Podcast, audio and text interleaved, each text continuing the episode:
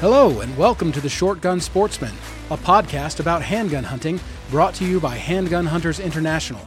My name is Ryan Hoover, and I'm your host. I believe handgun hunting is the most rewarding way to hunt, and it's something I want to share with as many people as I can. If you are at all interested in getting your own game meat, I want to challenge you to a way of hunting that is good for both your spirit and your body, so you can become the confident, self reliant person you were meant to be. Okay, today we're going to be talking to Ken Kelly of Mag-Na-Port. Uh, Ken is one of those guys, another one of those guys in the handgun hunting community who is just such a nice guy, giving of himself, but also so experienced and knowledgeable in his field. He runs Mag-Na-Port, which is the company that became famous for putting ports in the end of barrels to keep the muzzle rise down and now has a slew of products. They've been around for almost 50 years. His father, Larry, who started the company back in the 70s, I believe, was HHI number two. So, so much rich handgun hunting history in that family. So wonderful to talk to Ken, and you're going to hear us talk about all kinds of cool things. And he always, you know, you'll just be talking to Ken and he'll drop a little nugget of something like, oh, I didn't know that. Or he knew somebody that you didn't know he knew who was a, a really well known handgun hunter or somebody else in the industry, and how much he has just his hand in this industry for so long. But before we get to the interview, I want to mention to everyone our free digital magazine, The Six Gunner, which HHI writes and puts out to everybody. I always call it our love letter to the world about handgun hunting. If you want to read those issues, you can go to subscribepage.com forward slash the six gunner. Again, it's a free magazine. We'd love to have you subscribe so that you can keep up with what we're doing at HHI and read a lot of cool stories from people who have actually done it. So now on with my interview with Ken Kelly.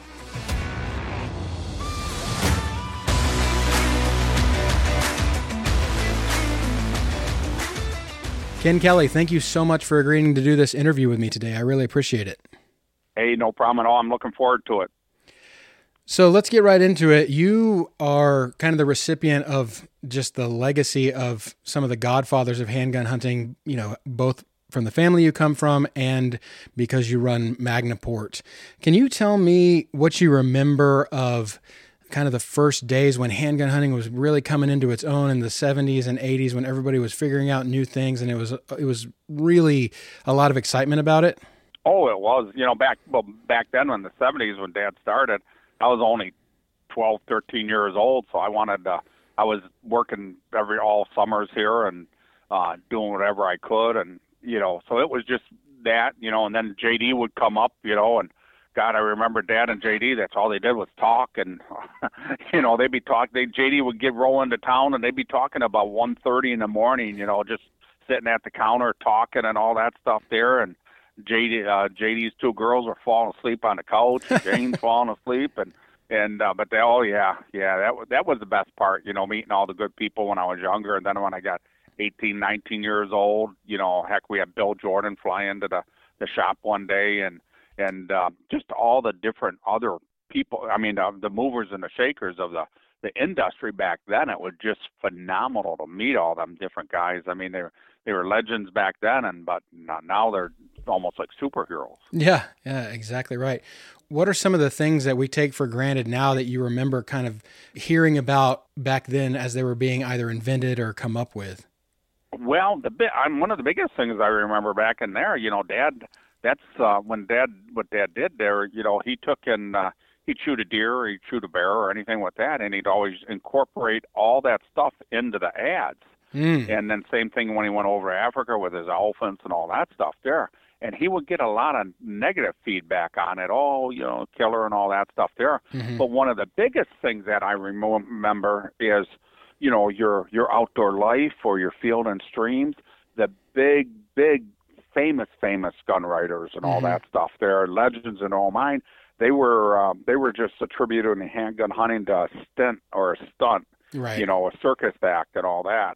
And and dad dad would call them all out on that, and he took in, uh, you know, that was another battle there. You know, you had you know, other than the you know the non-believers and all that stuff, then you had, you had the actual firearms industry wasn't supporting it. Now you got so much support, and it's just you know, it's it's and there's so many handgun hunters, and and it, it's just a, you know, back then it was a, a smaller group of guys, and now it can contribute to an army of handgun hunters there. Wow, it's interesting to hear you say that. One of the things, you know, I've talked about in the past is kind of like the ebb and flow of handgun hunting as far as popularity is concerned. And I kind of feel, please correct me if I'm wrong because you have way more experience in this area.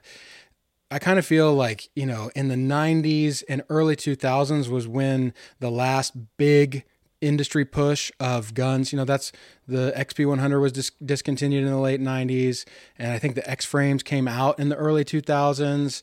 And, you know, the Encore and Thompson Center going through all their shifts and whatnot. But then it really just kind of became more about the the tactical side of things. And I think it's only now that we're starting to see an upswing in that. Would you say that that's kind of fair of what, what what's happened? Yeah, yeah. You know, it's it's just a shame what happened at Thompson Center. Oh, yeah. uh, I mean, I'm I'm a I'm a Thompson Center collector, and it just I, you know it's just so sad. And because I remember heck all the time. You know, there used to be you know, back in the, the 90s and 2000, you had the White Oaks Plantation, which was an industry hunt. Then you had the Safari Club handgun hunt over at the YO Ranch and all, mm-hmm. and, and for 10, 15 years. And oh my God, they were just everybody would get together and they'd have all the the, the you know the big handgun hunters in there, but then there'd be just regular guys and it was just so much fun Mm-hmm. and um, and you know and and then uh, but the good thing about it now is that handgun hunting competition chris rhodes they got that they got that that competition now Mhm. is turning is so- is so big and just an awesome awesome thing to keep the handgun hunting momentum going Absolutely. Uh, It's a fantastic event. Fantastic event. And it's a run by a nonprofit organization now. So that's exactly yeah really they cool. do a lot of lot of support for the the, the handicap and the veterans and all that Yeah, absolutely. So, um, can you tell me, based on you know all those years that you've been doing it, what are some of the kind of fads that you've seen come and go? Ah, God, I, I, you know, there's so much different things, and and like you said, l- label them fads and all that stuff there, but Or You know, trends? the you could say trends. trends or Yeah. stuff like that. There, there's there's been so many, but like I say, if it's anything that's going to help someone become more of a prolific handgun hunter, more to them and all that stuff. There, Yeah. you know, I'd almost like I'm very superstitious and all that stuff. There, you know, I mean, the big thing back then, you know, Dad used to always advocate a, a shooting stick and all that. Uh-huh. Back in the '70s, even on rifles, Mhm. nobody had any shooting sticks. Now, every, you look at everybody on all the videos and the on um, the hunting channels and all that. Everybody's got, the- you know, they got their sticks. They set their sticks right out, which is great because it's going to be more accurate, more uh, more accurate of a shot, more of a kill shot. Mhm. And uh, and same thing with the handgun. You know, you got them bogs with the vices and all that stuff. And, Yeah. you know, it's hey, anything, you know, and then people say, oh, they're cheating on that because they got the device and they got, you know, same thing on XPs and contenders compared to mm. revolvers. You always got that little chitter chatter back and forth. Yeah. But if, if if there's anything you can do to make it more accurate and a more of a good professional kill shot, there's there's nothing wrong with it at all. I I am so happy to hear you say that because my whole philosophy has been, you know, whatever gets you under the tent. You know, we are one big family and if as long as the way that you handgun hunt is ethical and legal, you're you can call yourself a handgun hunter as far as I'm concerned. Oh my god! And I and I'm a train wreck when it comes to shooting. I ended up when I first started shooting when I was 15 with a my my contender for silhouette. Mhm. All Dad had laying around was old Supervel, and that was so hot. Ooh, yeah. I ended up cut my thumb real bad, and and uh, I developed a flinch that took me months and even a, I'd say years to get rid of. Mhm. And I can really shoot pretty good with a handgun, but the thing is, I need practice and you know to do it right. And then, but the big thing is, you know, like I tell everybody, I said, Dad was a big handgun hunter and all that stuff. There, he could do stuff.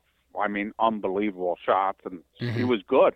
I mean, he didn't even practice. And and me, I need uh, I need that confidence. I need to be out there for three, four months, and and you know, the last bunch of years we've been running six and seven days most of the time.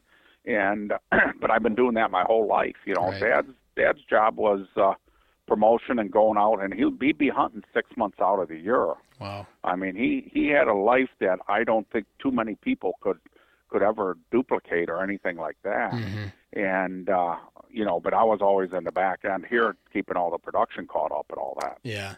I'm the same way as you. Like I I have to work at it in order to be good at it, which is why I love oh it. my God. You know, that's why I love it Oh, because it's gotten me better at working, better at working at something, and better at developing a skill. Uh, Oh my God, yeah, I've been so bad the last three, four years. I, I, you know, I'm, I got my maximum with me and all that stuff there, but it just, um, you know, heck, I, I'm heck the last couple of years, I didn't even have anybody sighted my guns. I, Yeah. I, have my guys sighted the guns and bring them in, and I, I go deer hunting and I hunt three, four days, and um, I want to try to hunt more, but I just end up always working. Believe me, I know that as a former, as a recovering gunsmith. Oh my God, yeah. yeah, that's one of the reasons that I got out of it, because I was tired of being behind the bench when it was hunting season.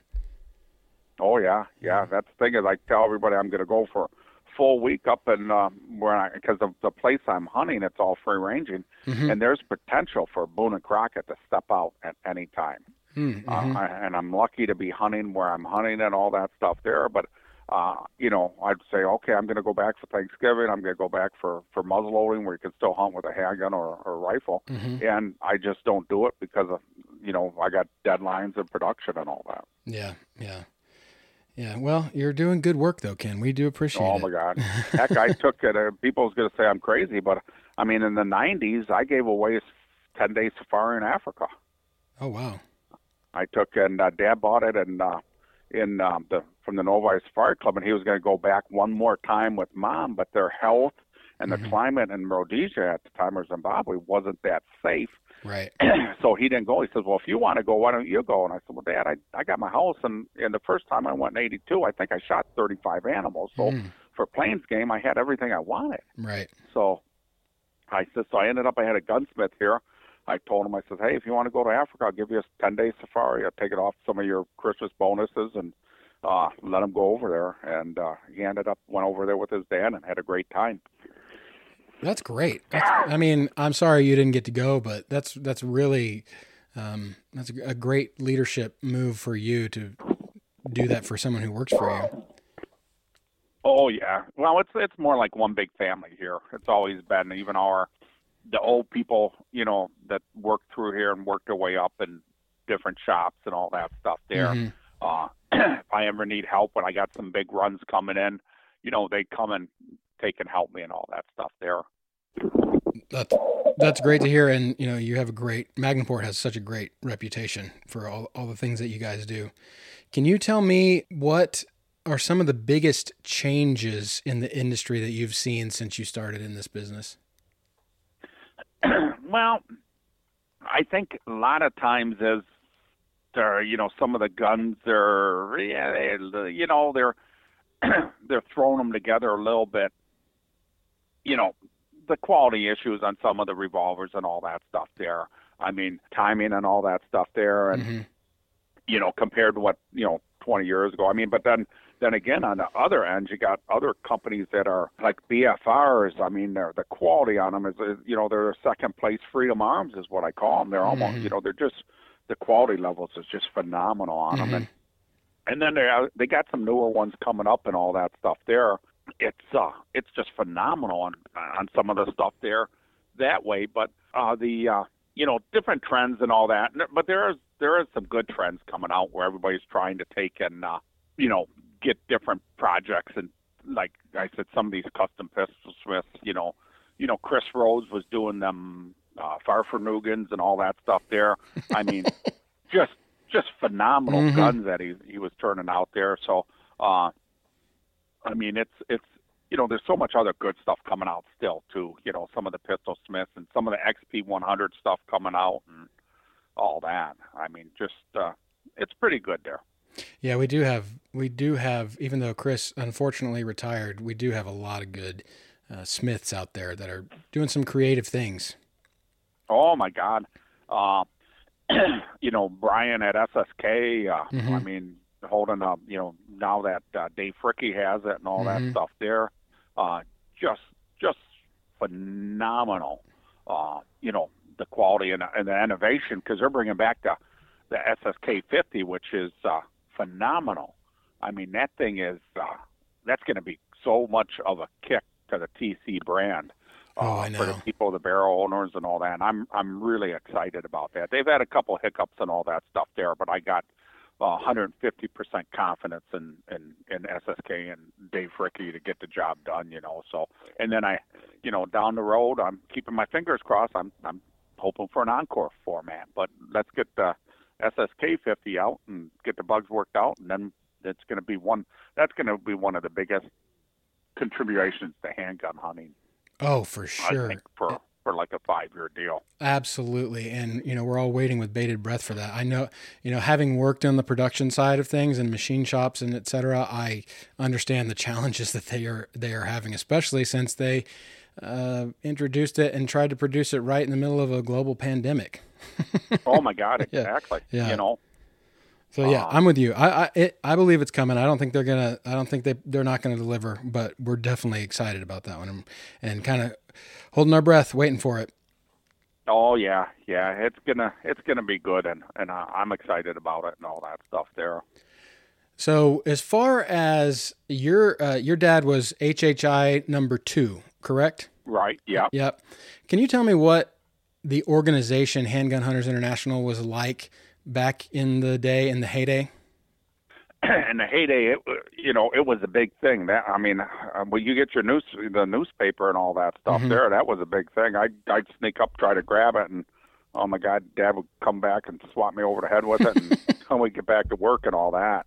But it was just uh, you know all the good people. Doc, uh, you know he'd be God. He I think he shot more doe and uh, Doc Rogers there. Oh, he yeah. shot more more doe, and and then John Taffin was writing in there all the time, Mm-hmm. and uh, and uh, then Eric Pavlak there. Uh, Crazy man. he was yeah he's uh, he was writing in there quite a bit there. I think he was under Crazy Man was his nickname back yeah. then. mhm. And uh, but he was he's a hell of a nice guy, and he's an awesome handgun hunter. I remember the last couple of years before Dad passed, he ended up he got stationed in. Uh, uh, by Libby there where Dad lived, and Mhm. heck, he was going to visit Dad, and he even took Dad out hunting a couple times there. So Oh, that's uh, cool. it- oh yeah, yeah, it was it was able to see Dad get out there and all that, but uh, you know, the last couple of years his eyes were bad, and heck, in the last couple of antelope he shot there, uh, he ended up uh, I think the last one last one was at 340 yards, and the year before was 320, and wow. and that was that was he was blind in his right eye, so he was using shooting left-handed. It was Wow. shoot while shooting left eye, using his left eye, and uh, he uh, he did some great shots and all that stuff there. He had a he had a, a friend out there, a caretaker, uh, Tim, and uh, he kept him dad hunting probably five ten years longer than than he could have, you know, if he was by himself.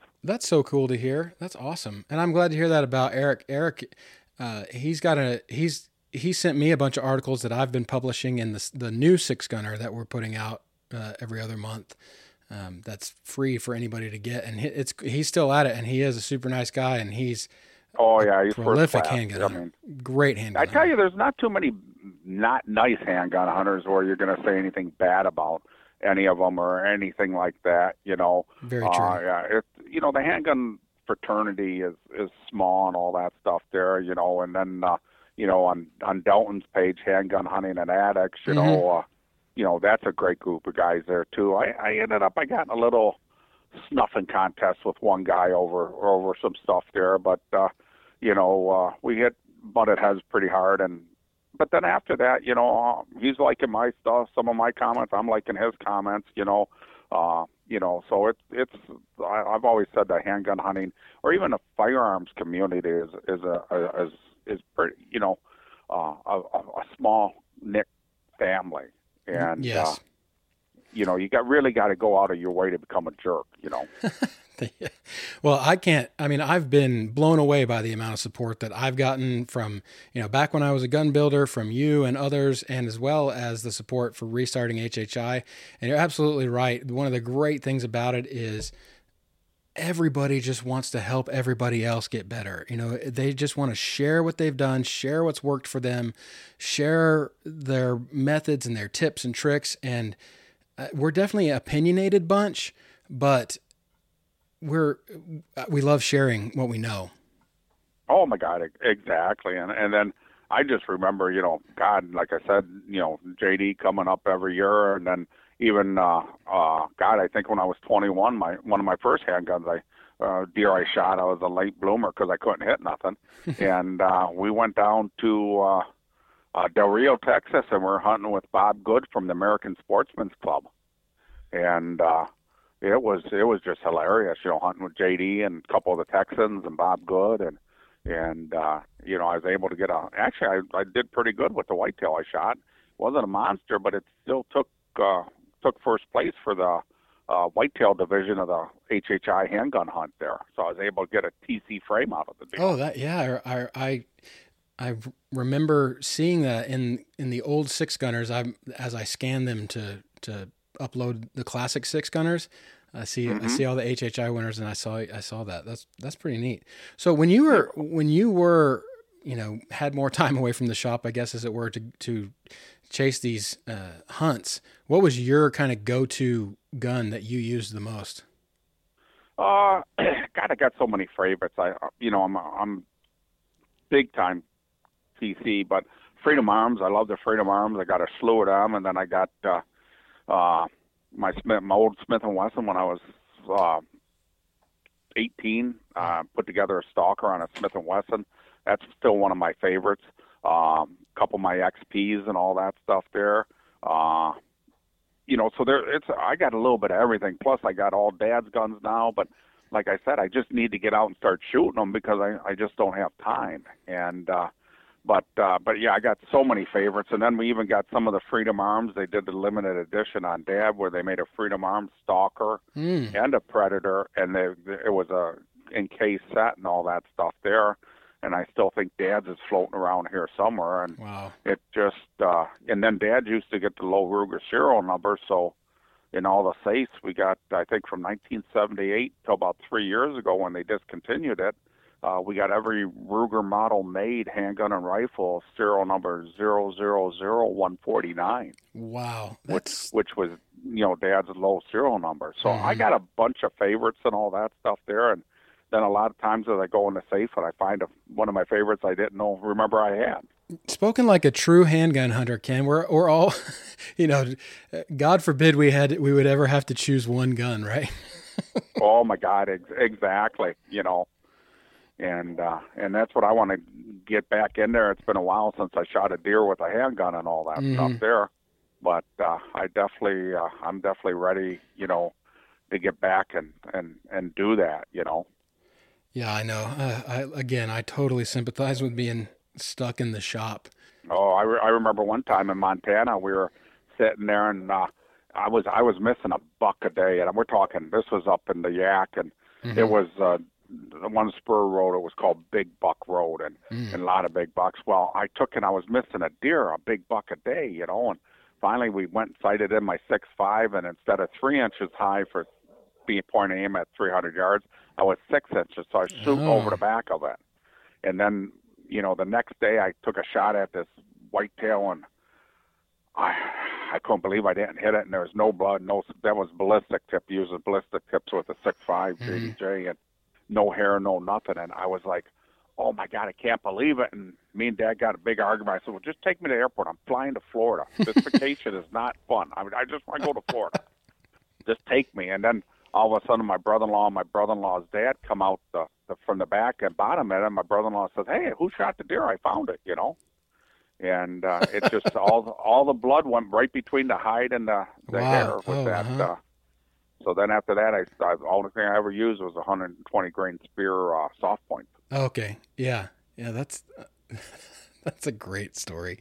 Oh, oh my god. Yeah.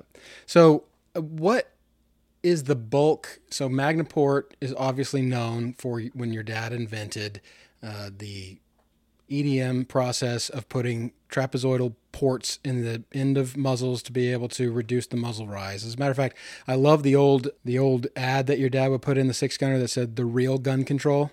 Yeah, yeah, yeah. Uh, because you know it controlled the recoil, and so that that was really what you guys became known for. And then obviously your your signature custom builds, the the stalker, etc. What kind of keeps you guys the most busy these days?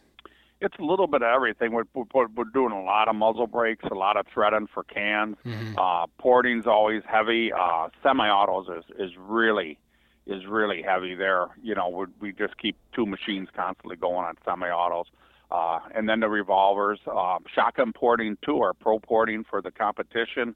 Also, uh, got Carlson choke tubes every six, eight months. They were dropping 200 to 500 shockwave barrels uh, in for porting on the pro porting. So we, we got a wide variance of, of everything always coming in. And, and it's, uh, you know, and then back in the heyday in the 80s, you know, I got tied up with the Performance Center doing the slab uh, sided Performance Center guns. Mm. And then, uh, then that was right after I think that Clinton deal where they signed that, that they were a little bit of a low. So, uh, our rep and, and Paul Pluff was the manager at Smith at the time, and Chris Cloy was a vice president, and our rep got them all tied into making a bunch of offers to the distributors to drop ship uh, Smith and Wessons for porting, and then we would forward them on to the uh, distributors, bill the distributors, and then give them a special price. Uh, Smith and Wesson didn't have to put any SKU numbers or anything like that, so it worked out really good. So we were having God yellow freight coming in here every two three times a week with three five hundred handguns, you Wow. know, and we'd get them ported and ship them on. Uh, I, and then Dakota Anacondas, we probably did about twenty four, twenty five thousand of them for Colt, and uh, we ended up. Uh, they took in uh, one time. They when they shut down, did their shutdown, they sent us a, a pallet that was four foot by four foot by three foot tall, and there was eight thousand anaconda barrels in there. Wow. Yeah, so that that was, and we just would run, got around the clock sometimes there, just uh, to keep everything caught up and all that stuff there, and uh, yeah, so it was, you know, a lot of different things over the years, and then another big thing was there too, when uh, you know, Dad was the first person ever to do a, a white outline blade for a, a Ruger or a Colt. Mm. Mhm. And we started EDM in them back in 73, 74. And uh, we probably did 40, 50,000 of them for Colt, you know, because we actually did them, made all the Colt white outline blades for Colt for, God, I think about five or eight years. That's that's impressive. Can you tell me how long does it take to do a, a two port Mag-Na-Port job on a revolver? Uh, the burn, t- well, the big thing is you got your setup, you know, Right. 10, 15 minutes getting everything set up. And then the burn times, depending if it's a thicker barrel, you know, 15, 20 minutes per side. Mhm. Uh, you know, and then if you got your airway to airway 38, you know, heck, it's a, you know, five minute burn time there. Oh, right. Smith one time for Bangers uh, distributor, they sent us five, 2,500 442s and 2,500 642s. Uh, just the barrels and got them just two inch barrels. We had them piles of them laid all over the shop. They were running them. Oh my gosh. But I mean, like even at even if you're running super fast, that is a lot of time. Yeah, yeah, and that's the thing is some of the the thicker, you know, because you look at your uh, the 629s now. You know, back 15, 20 years ago, they had a different rib design, and we could go alongside the rib design, so you might only be eight or ten minutes there per side. But now, now you're actually going about 450 thousandths of wall thickness because the the new rib designs for the last 15 and 15 years ish are more like the 686 Mm. where the older 29 rib design had that little radius in there, and now it's just a straight wall like a 686. Right. So we go up on top of the rib and uh, compared to alongside the rib, what we used to do years ago. Yeah, that's man, that's fascinating to me. So you said you're doing a lot of semi-autos. You do uh, porting through the slide into the barrel. Is that correct? Exactly. Yeah, we go with the oversized port into the, you know, through the slide, and then a smaller port into the barrel. That way, if it starts to dissipate any gas or anything like that, um, you know, you don't get that much of a buildup or anything like that. Okay, I understand. This is I'm I'm piquing my you- you've piqued my curiosity as a as a former machinist and manufacturing guy about you know the processes because I think you know spark erosion is just a fascinating technology and I love the story of your dad. I love the story of inventors, you know, and I love the story of how this thing came to be. So when you do the the semi-autos, do you do the slide and the barrel separately? Yep, yep. You do the well, yeah. You do the big port and the slide on both sides.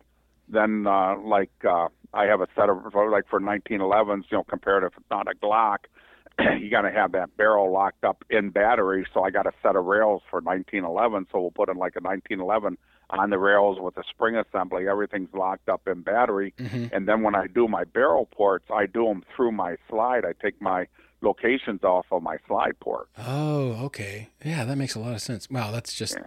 fantastic. But now, back in uh, go ahead. back in like 79 ish when we first developed uh, started playing around with semi auto porting we used to just do uh, 1911 with a solid bushing um, going through the the bushing the slide and the barrel all with the same size port Mm, and um, oh and I I shoot them 230 grain cast with uh, unique powder so just to see how long I would go before I crudded up and had a uh, you know a, a short stroke or anything like Mhm. that and by that time the chamber end was so crudded up with all that stuff there and then then after that we just decided to stay behind the bushings uh, and to go with a bigger port and, and that's Mhm. been working out really good yeah. So uh, I, I, I, I feel like I should take a second to explain that what the the idea behind it is that these ports direct the gases out and at an angle from the front of the gun in order to keep the muzzle from rising as high when you shoot. right exactly yeah the porting will hold the muzzle down Mm-hmm. So what what I what I've heard you say to me before, and correct me if I'm wrong, is that the porting is for controllability of the muzzle rise, and your brakes are more for overall control of recoil. Is that true? Exactly. Yeah, the re- brakes, will, like the muzzle brakes, will dissipate so much recoil. Same thing like on the comp guns on your on your semi-autos and all that stuff, Mhm. where you're trapping trapping the gas and all that stuff.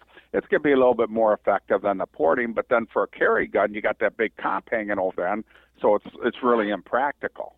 Right. Uh, but for competition shooting, it takes and uh, you know gets a little bit better on the edge. But then, and I remember another years ago, Jerry Barnhart, um, he was leaving to go to a shoot there, and he had a 38 Super, and he brought it in there, and he it had a comp on it and all that stuff. He says, he said, I want you to burn me two round holes directly on the top, EDM through the through the the slide in the barrel, and you know, he said, I'm leaving in three hours. I'm on my way to the airport, so I I got it all done for him, and he left and he went to some big massive shoot and he come back the next week. I called him up. I said well curiosity has killed me. How, how did you do? Hmm he said i took first prize first place. He says that he says unbelievable what that did. He said so even along with a comp the porting still helped it quite a bit. Interesting. And I'll tell you this this is just a story from my personal life. I bought a classic, an older 80s Redhawk a few years ago, and I didn't know when I bought it, but when it showed up, it had two port Mag-Na-Port done to it.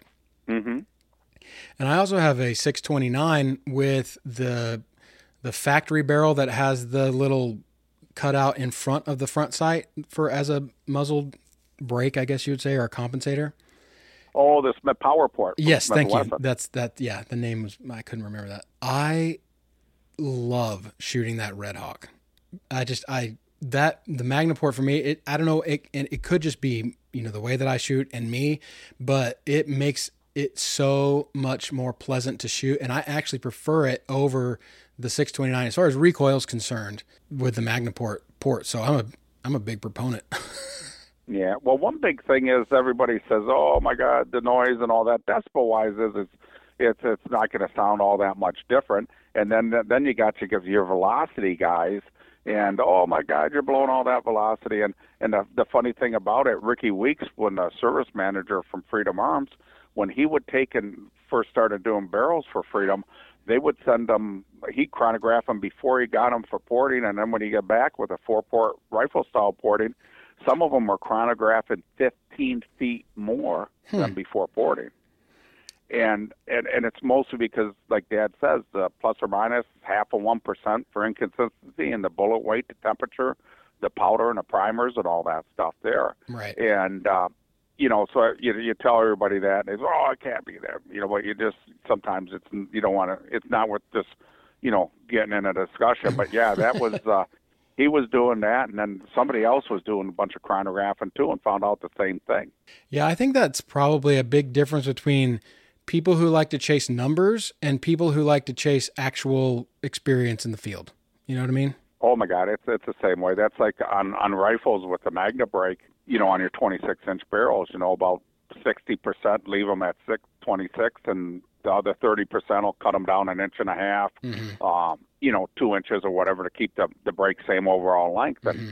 and they asked me, they said, well, what, what kind of, and I, I tell you what, I'm going to give you the scientific reasoning on that. I says, if you're the guy in your gun club with your vest and you got your little pencil holder and pen holder and a scale in there, and then that's all you guys do is you drink coffee and you're talking about energy and foot pounds and this or that. I says, uh, don't do it.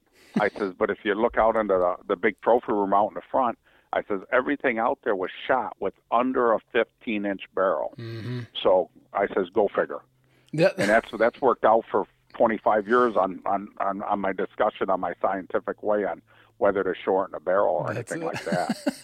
That's uh, I love hearing that. And yeah, I, it's kind of one of the things that I say the animal doesn't know how long your barrel was or what kind of muzzle device you had on it. oh my God, exactly. You know, it's a you, you get a good shot and it goes down. You know, that's what you, you know that's what you want. Yeah. What are you? It's kind of like uh, this is another thing from when I was building guns. You know, people. I had a guy come into my shop one time, and I had all my groups up on the wall of rifles that I had built, and you know they were ha- all half inch and under groups. And the guy said, "Yeah, you know, I, th- I was thinking about a custom rifle, but your groups don't look very good." And he was not a bench rest guy. You know, he was not that. And I said, "Well, what are you hunting? Fleas?" because when you're chasing group sizes, what what exactly are you chasing? You know, I mean, we how long has it been that we've thought, man, if that revolver out of the box groups three inches at fifty yards, let's go hunting. Right, exactly. So um, obviously, again, these days, so much has changed from when you first got into the business and, and all the things you've seen over your career. If someone were to come to you, or if someone does come to you and says, Ken, I know that you know a lot about handgun hunting and you know about the guns and you know some experience based on all the people you've known over your career, and I don't know how to get into handgun hunting, what advice would you give them? I tell you, well, you you you don't have to jump ten, both feet in there and you have the five thousand dollar custom this or that. You know, you can get away with you know Super Blackhawk or um, uh, a Smith or a Contender, and and just go practice. My biggest thing is practice. Mhm. Uh, but uh, uh, but yeah, you don't have to go, you know, crazy and get everything. You know, get a decent scope. You know, uh, I tell them that you know, and actually, if they if their eyes are good enough, shoot an open shoot open sights for the for the majority of the time you can, and then you know slowly, you know, if you want to go into long range stuff, you know, you can find yourself a contender, but uh, and then go into scope and but because that's a that's another thing too. You get a lot of the great handgun hunters. They're still out there shooting with uh, open sights and all that stuff, which is phenomenal. So you don't need all the bells and whistles to start. Yeah, amen. That's so true. Like I always say, find something you can hunt with what you got or f- something that you can get easily.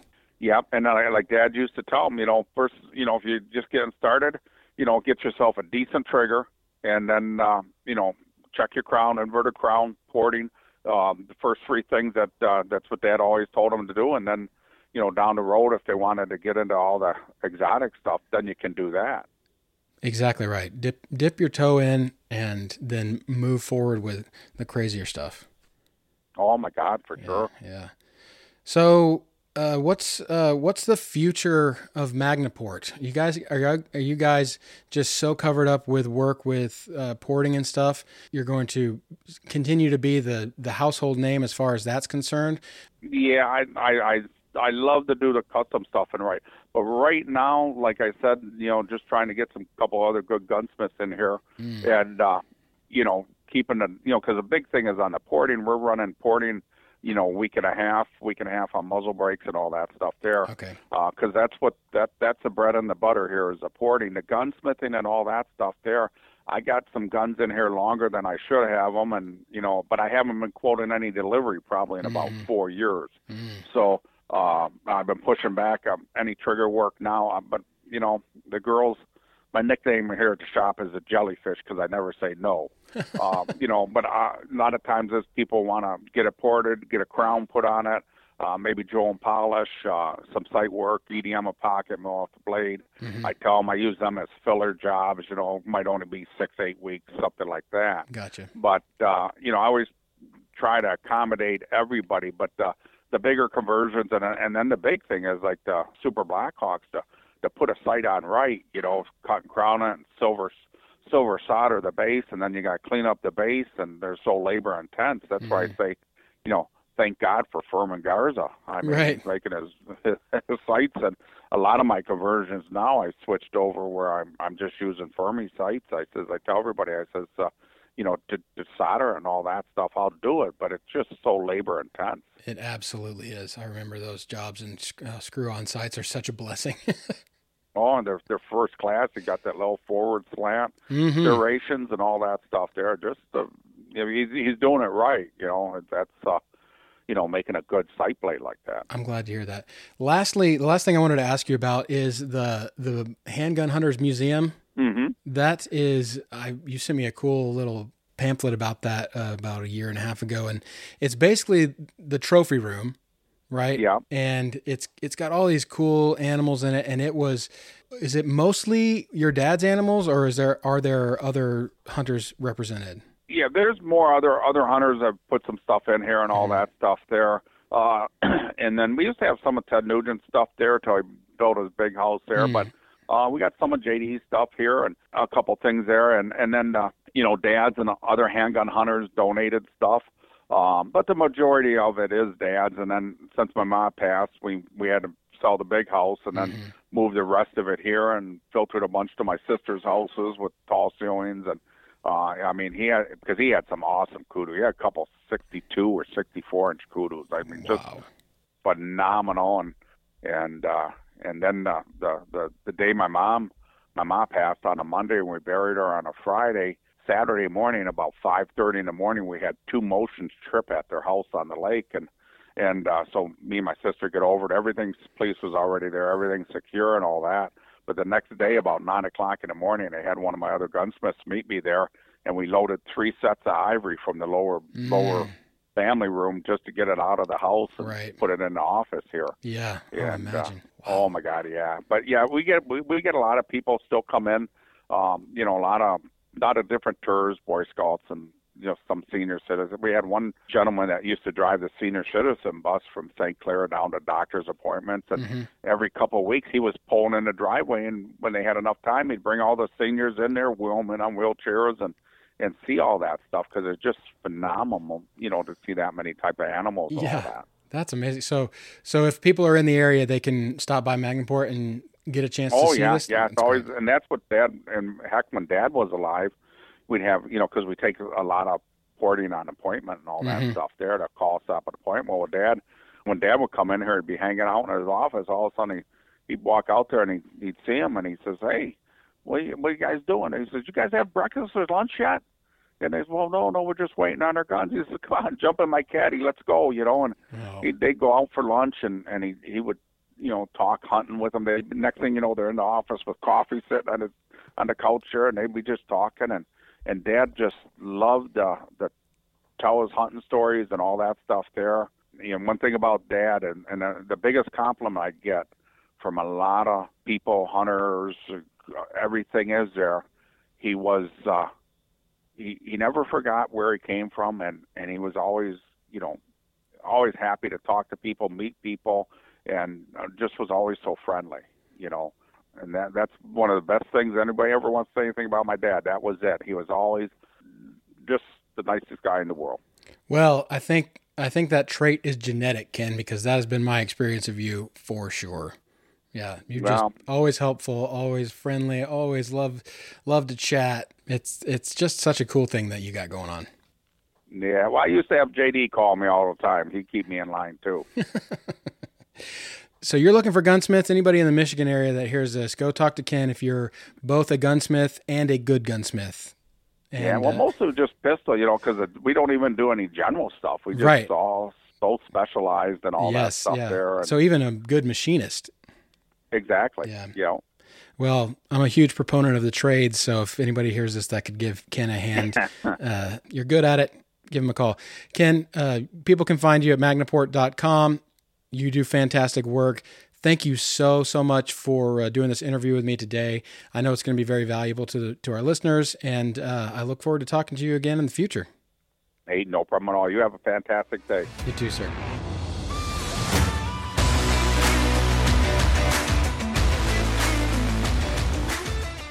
What an interesting guy. I always love talking to Ken. If you get a chance and you're up in his neck of the woods, be sure to stop by and see the Handgun Hunters Museum. There's a lot of history there. And also, Mag-Na-Port is just a cool place. I hope that you guys enjoyed that as much as I did. Again, you know, just like I said, such a nice guy. Yet again, another one just willing to pitch in and share his information. And he's done so many nice things for the handgun hunting community. He donates to different shoots, etc., etc. He always helps new people into the field. I always love getting a chance to chat with him.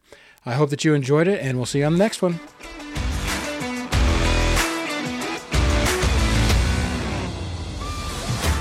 This podcast is produced by Handgun Hunters International. HHI is the only organization dedicated solely to supporting and growing the sport of handgun hunting. Membership gets you access to our great, well moderated forum where friendly handgun hunters of all experience levels share stories and information from folks that have actual experience in our sport. We also host giveaways to our members of guns, gear, and ammo every month, and each prize is worth several times what membership costs. In addition to this podcast, we publish a free digital magazine, The Six Gunner, which is written exclusively by HHI members. If you are a handgun hunter or support handgun hunting in any way, you need to be a member of HHI. Join today at handgunhuntersinternational.com. Again, if you have any questions on how to get started in handgun hunting, please reach out to me at ryan at handgunhuntersinternational.com. If you think we deserve it, please leave us a five star review and don't forget to follow Handgun Hunters International on social media at Handgun Hunters INT. God bless and good hunting.